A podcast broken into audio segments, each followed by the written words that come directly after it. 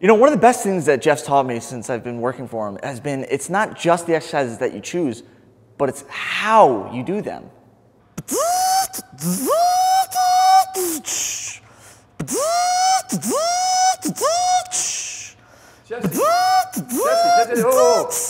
What's up? What are you doing?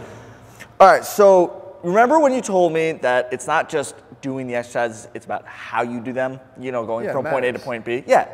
Well, dude, you were 100% right. Take, for example, take the robot curl. It's a good exercise. It works your biceps. Yeah. forearm, right? But the problem is, if I do it like this, I don't feel anything. Like literally nothing. However, when I become the robot, ready? Biceps. Forearms.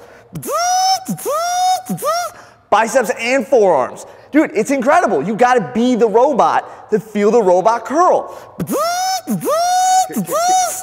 Someone's got to turn you off, man. Can I take these? Thanks, man. System failure. Mm. You know, I just wish you'd try it.